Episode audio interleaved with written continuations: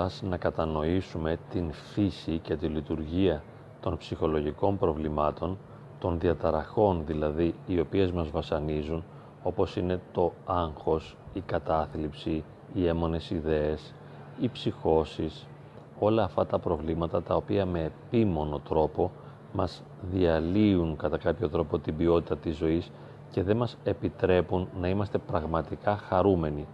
Θέλοντας να προσεγγίσουμε τα προβλήματα αυτά, θα ήθελα να καταδείξουμε ότι οφείλονται σε πάρα πολλούς παράγοντες. Είναι πολυπαραγοντικά φαινόμενα. Είναι εμπειρίες οι οποίες έχουν τη ρίζα τους σε μια πολλαπλότητα φαινομένων. Καταρχάς, η γονιδιακή. Υπάρχουν οι γονιδιακές προδιαθέσεις, εφόσον με βάση τα γονίδια δομείται το σώμα. Κυρίως έχουμε τις δομές του εγκεφάλου, αυτό που λέμε λιμβικό σύστημα, υποθάλαμος, υπόκαμπος, αμυγδαλή κλπ. Επίσης η υπόφυση στον εγκέφαλο, αλλά όλα τα μέρη του εγκεφάλου, ας πούμε ο εξωτερικός φλοιός, οι βάσεις, τα νευρικά κύτταρα, όλες οι λειτουργίες του εγκεφάλου βρίσκονται σε μια συνεχή αλληλεπίδραση. Έχουμε την νευροχημία, έχουμε τους νευρώνες, τις συνάψεις, έχουμε ντοπαμίνη, σερωτονίνη, νοραδερναλίνη, δηλαδή τους νευροδιαβιβαστές. Οι λειτουργίες λοιπόν των εγκεφαλικών κυτάρων αλλά και οι δομές παίζουν πολύ μεγάλο ρόλο για τον τρόπο που θα βιώσουμε και θα ερμηνεύσουμε την πραγματικότητα. Αυτά προσδιορίζονται από τα γονίδια. Επίσης, έχει πολύ μεγάλη σημασία το ορμονικό σύστημα, ας πούμε ο θηροειδής, η τεστοστερόνης στους άντρες, η προγεστερόνης στις γυναίκες.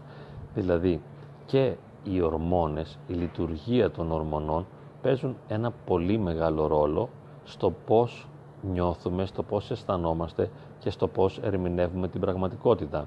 Επίσης, ο σωματότυπός μας, η δομή ολόκληρου του σώματος, ακόμη και το αν είμαι ψηλός ή κοντός, αν είμαι γεροδεμένος ή όχι, πώς είναι το μυϊκό μου σύστημα; Μεγάλη σημασία έχει επίσης το ανοσοποιητικό σύστημα, ο τρόπος δηλαδή με τον οποίο ο οργανισμός αμήνεται απέναντι σε παθολογικούς παράγοντες, εξωγενείς και καμιά φορά και ενδογενείς.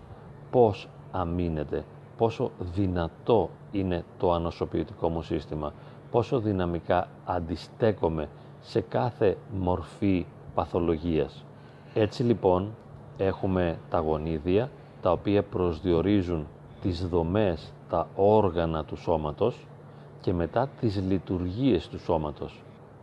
Και όπως είπαμε, οι ψυχολογικές λειτουργίες θεμελιώνονται πάνω στις λειτουργίες της βιολογίας, πάνω στο σώμα, ιδιαίτερα του εγκεφάλου.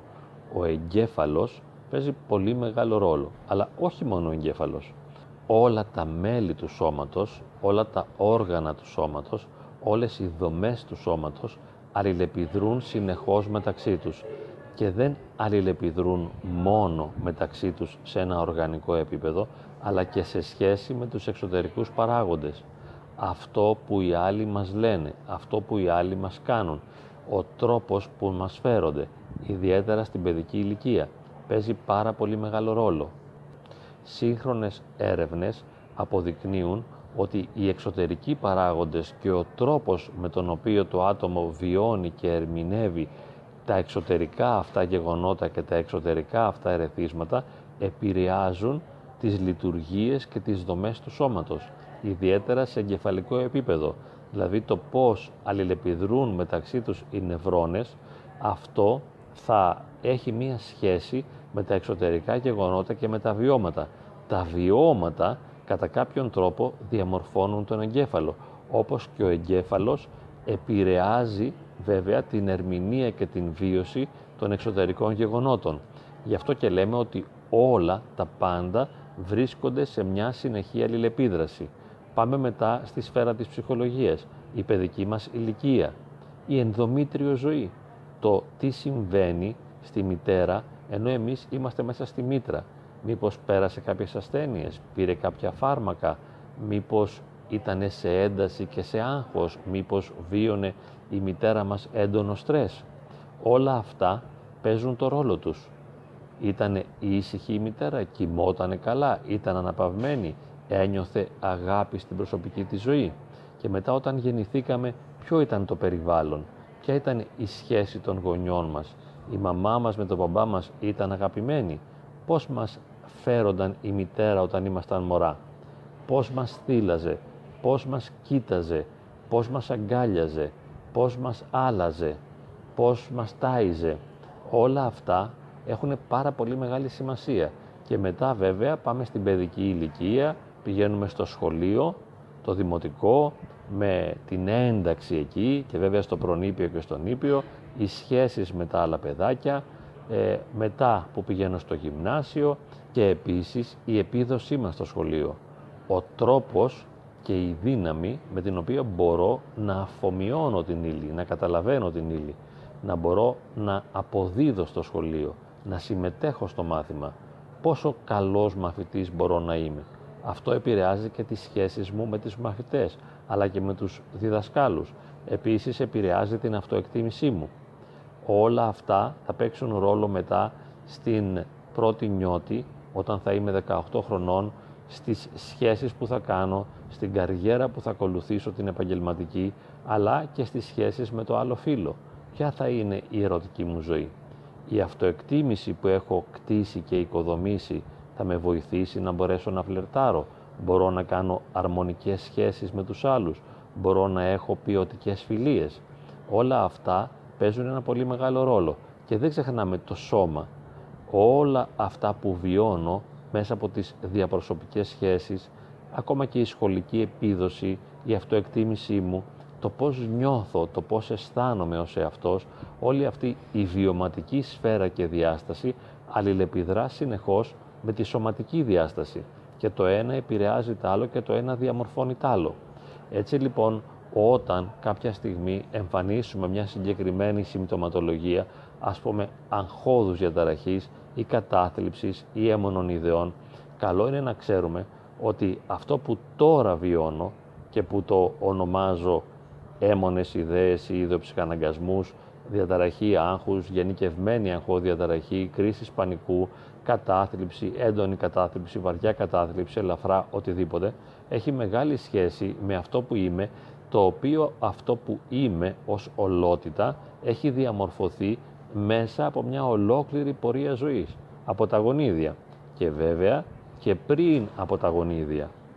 Έτσι δεν είναι γιατί και τα γονίδια τα ίδια διαμορφώνονται από τις συνθήκες του περιβάλλοντος. Δηλαδή θα μπορούσαμε να πούμε σε εισαγωγικά ότι και τα σπερματοζωάρια και τα οάρια επηρεάζονται από το πώς νιώθει και το πώς αισθάνεται ο πατέρας ή η μητέρα.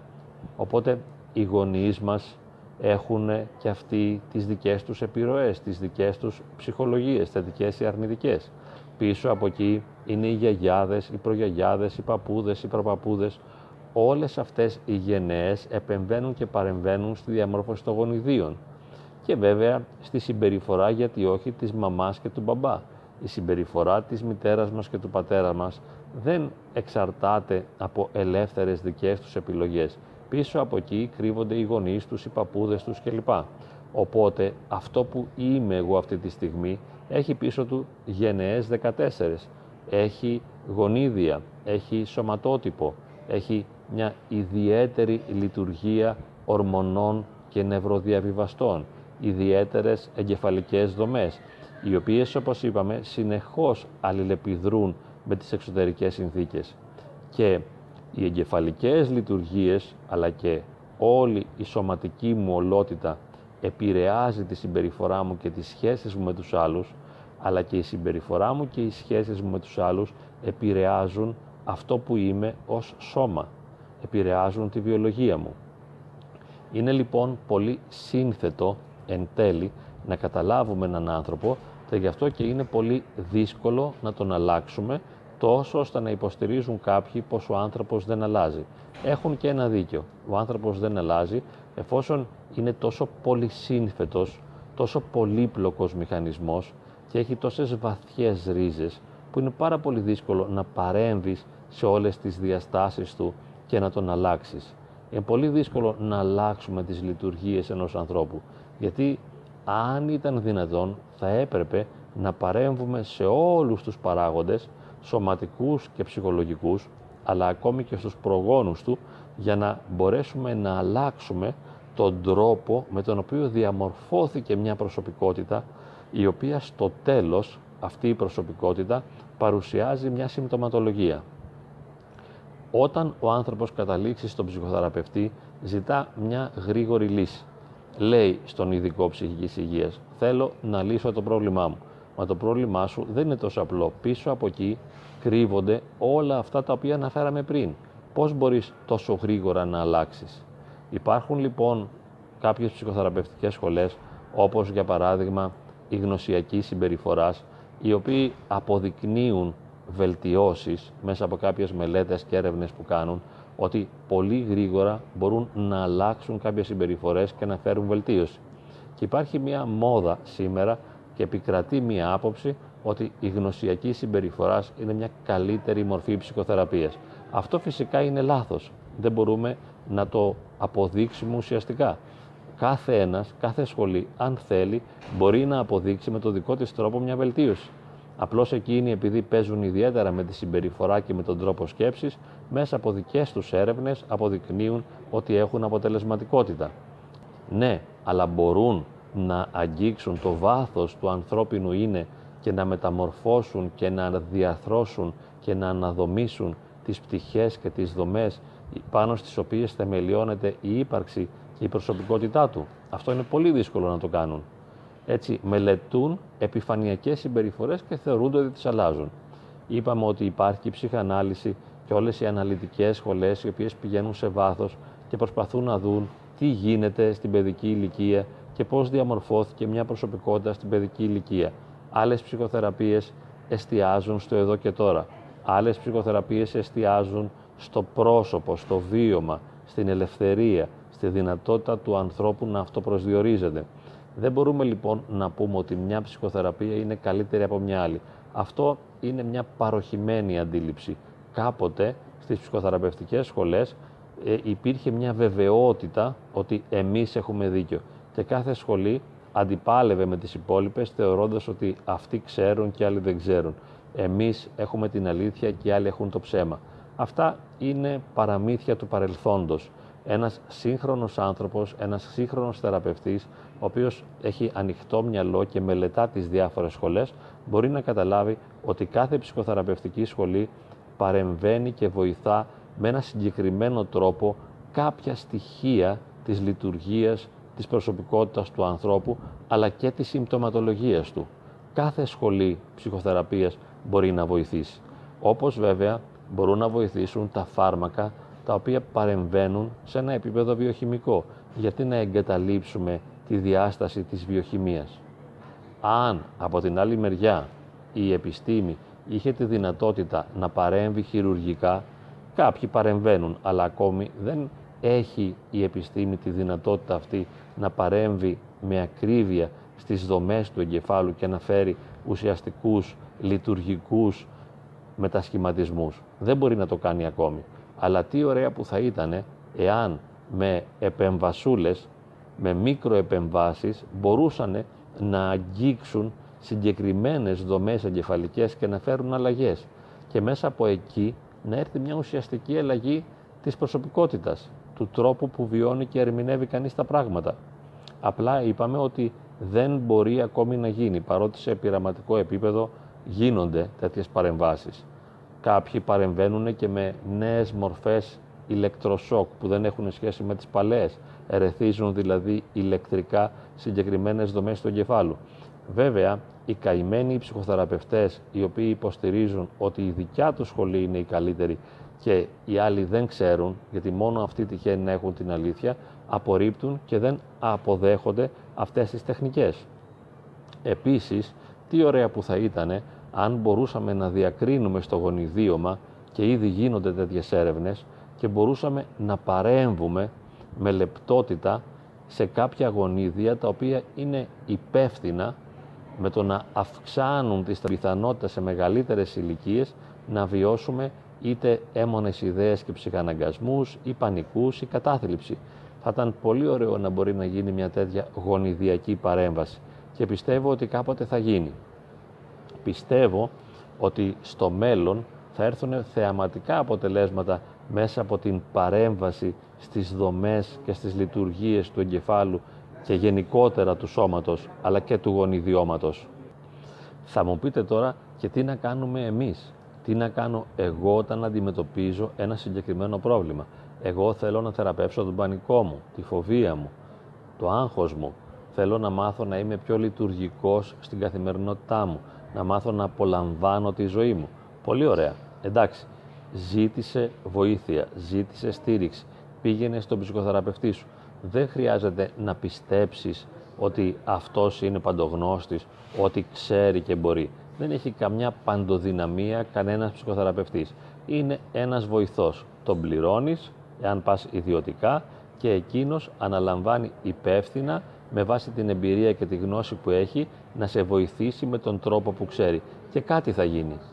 Εφόσον είπαμε ότι οι ψυχολογικές διαταραχούλες είναι πολυπαραγοντικές, αυτό σημαίνει ότι είναι καλό για μας να παρέμβουμε σε οποιοδήποτε επίπεδο και βιοχημικά μέσα από κάποια φάρμακα και εστιάζοντας την παιδική ηλικία αλλά και προσπαθώντας στο εδώ και τώρα να αλλάξουμε τον τρόπο σκέψης και συμπεριφοράς, να αλλάξουμε τον τρόπο με τον οποίο επικοινωνούμε, κάτι για παράδειγμα στο οποίο εστιάζει η συστημική ψυχοθεραπεία, όπου εκεί θεωρείται ότι το πρόβλημα είναι το σύμπτωμα ενός συστήματος, κυρίως της οικογένειας, Οπότε αυτός που παρουσιάζει τη συμπτωματολογία είναι ο αδύναμος κρίκος μιας οικογένειας η οποία δεν λειτουργεί με τον καλύτερο τρόπο.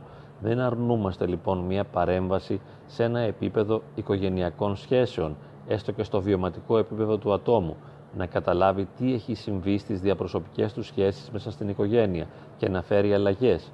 Δεν αρνούμαστε τίποτα. Προσπαθούμε με κάθε τρόπο να βοηθήσουμε τον εαυτό μας. Άλλωστε, αυτό το ψυχοθεραπευτικό ταξίδι το οποίο χρειάζεται να κάνουμε μέχρι να φτάσουμε στον προορισμό της πλήρους λειτουργικότητας, της αυτοπραγμάτωσης, του να είμαστε ο καλύτερος εαυτός μας, είναι ένα μακρύ ταξίδι. Δοκιμάζουμε τα πάντα, δεν προσκολόμαστε σε κανέναν, δεν πιστεύουμε κανένα. Όταν πηγαίνουμε σε έναν ψυχοθεραπευτή, σε έναν ειδικό ψυχικής υγείας, σε έναν ψυχίατρο, δεν τον πιστεύουμε, δεν τον εμπιστευόμαστε απόλυτα θεωρούμε και ελπίζουμε ότι μπορεί να μας βοηθήσει και τον δοκιμάζουμε. Κάνουμε μαζί του μια, δυο, τρεις συνεδρίες και βλέπουμε αν κάτι μπορούμε να πάρουμε από αυτό, αν κάτι έστω και μικρό και λίγο αλλάζει μέσα μας. Το ίδιο συμβαίνει και με τα φάρμακα. Εάν πάρουμε τα φάρμακα θα δούμε τι σημαίνουν για μας. Δεν θα επιμένω να παίρνω φάρμακα τα οποία νιώθω και αισθάνομαι ότι μου χαλάνε τη διάθεση. Μπορώ να δοκιμάσω 15-20 μέρες ένα μήνα γιατί τα αντικαταθλιπτικά, για παράδειγμα, θέλουν 2-3 εβδομάδες για να δώσουν το αποτέλεσμά τους. Και στην αρχή μπορεί να νιώσω μια μικρή ενόχληση. Γι' αυτό και στην αρχή παίρνω και αγχολητικά, μέχρι να μπορέσουν να λειτουργήσουν σωστά τα αντικαταθλιπτικά. Έτσι λοιπόν κάνω τον πειραματισμό μου και βλέπω με βοηθούν τα αντικαταθλιπτικά, με βοηθούν τα αγχολητικά, με βοηθά ο ειδικός ψυχικής υγείας και επίσης μήπως αισθάνομαι ότι εξάντλησα τη σχέση μου μαζί του, μήπως νιώθω ότι δεν έχει τίποτα περισσότερο να μου δώσει. Οπότε μπορώ να αλλάξω, να επισκεφθώ κάποιον άλλον ή κάποιον άλλον και δεν ξεχνώ ότι κάνω ατομικές προσπάθειες αυτοβελτίωσης. Διαβάζω κάποια βιβλία στο βαθμό που μπορώ. Δοκιμάζω νέους τρόπους συμπεριφοράς και επικοινωνίας. Κάνω ατομικές χαλαρώσεις. Προσπαθώ να βρω χόμπι και δραστηριότητες. Κάνω ό,τι μπορώ για να βοηθήσω τον εαυτό μου. Αλλά δεν ξεχνώ, και γι' αυτό το αναφέραμε στην αρχή, δεν ξεχνώ ότι πρόκειται για πολυπαραγοντικά φαινόμενα και ότι πίσω από αυτή τη συμπτωματολογία που με ταλαιπωρεί και με βασανίζει κρύβονται άπειροι παράγοντες, τους οποίους δεν μπορώ να ελέγξω και γι' αυτό δεν απαιτώ να μετασχηματίσω, να μεταλλάξω τη ζωή μου στο εδώ και τώρα. Σιγά σιγά όπως βαδίζω, αφού έτσι κι αλλιώς κάνω ένα ταξίδι ζωής, ας το κάνω ψυχοθεραπευτικό ταξίδι, ας το κάνω ένα ταξίδι αυτοπραγμάτωσης, αυτοβελτίωσης, συνεχώς και πάντα, μέσα από τα λάθη μου. Κάνω πράγματα που δεν είναι σωστά για μένα. Κάνω πράγματα που με καταστρέφουν. Μία, δύο, εκατό, χίλιες φορές. Βρίσκω ανθρώπους που δεν με βοηθούν. Καμιά φορά επισκέπτομαι ειδικούς που δεν με βοηθούν. Όμως δεν ξεχνώ ότι η ευθύνη είναι δική μου. Έχω αναλάβει την ευθύνη της αυτοβελτίωσης. Θέλω να γίνω ένας καλύτερος άνθρωπος και κάνω μια αναζήτηση, διαβάζοντας, συναντώντας ειδικούς και πειραματιζόμενος με τον εαυτό μου και με τους άλλους. Έτσι, σιγά σιγά μπορώ να προχωρήσω πάρα πολύ. Και ακόμη και στην περίπτωση που δεν ξεπεραστεί πλήρως μια συμπτωματολογία, μπορεί να έχω αποκομίσει το κέρδος μιας βαθιάς και ουσιαστικής υπαρξιακής ορίμανσης. Και αυτό είναι πάρα πολύ σημαντικό. Να οριμάσω, να βαθύνω ως άνθρωπος, να διευρυνθώ απέραντα. Η αναζήτηση που θα κάνω για να ξεπεράσω μια συμπτωματολογία μπορεί να με κάνει έναν πολύ καλύτερο άνθρωπο. Και αυτό το έχω δει προσωπικά σε πολύ κόσμο. Έχουν μια μικρή συμπτωματολογία. Κάνουν μια πορεία ζωής αυτοβελτίωσης.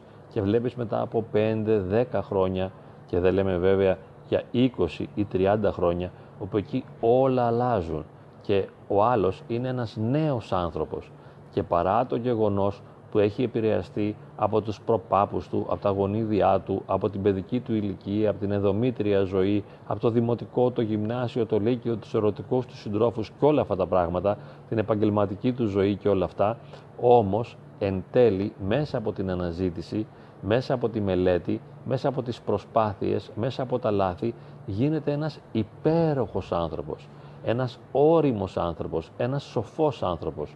Αυτό λοιπόν εύχομαι και σε εσάς και το εύχομαι και σε μένα να συνεχίσουμε αυτή την πορεία ζωής με ησυχία και νυφαλιότητα, να κάνουμε συνεχείς προσπάθειες αυτοβελτίωσης. Και ναι μεν, όταν έχουμε συγκεκριμένες ενοχλητικές συμπτωματολογίες, να επισκεπτόμαστε και τους ειδικούς, αλλά να παλεύουμε και μόνοι μας, σιγά σιγά, και να προστατεύουμε τον εαυτό μας και να φροντίζουμε και να περνάμε και καλά, να βοηθάμε τον εαυτό μας να χαίρεται γιατί εμείς μόνο μπορούμε να γίνουμε οι καλύτεροι προστάτες και υποστηρικτές του εαυτού μας. Βοηθάμε τον εαυτό μας κάθε στιγμή να γίνεται ένας καλύτερος άνθρωπος. Και πραγματικά αυτό που εύχομαι δεν είναι τόσο να ξεπεραστεί η συμπτωματολογία, που το εύχομαι και αυτό και το θέλω και γίνεται. Αλλά αυτό που εγώ εύχομαι είναι να γίνουμε υπέροχοι άνθρωποι, να γίνουμε σοφοί άνθρωποι. Είναι ένας υπέροχος στόχος Μακάρι να τον πετύχουμε όλοι μας.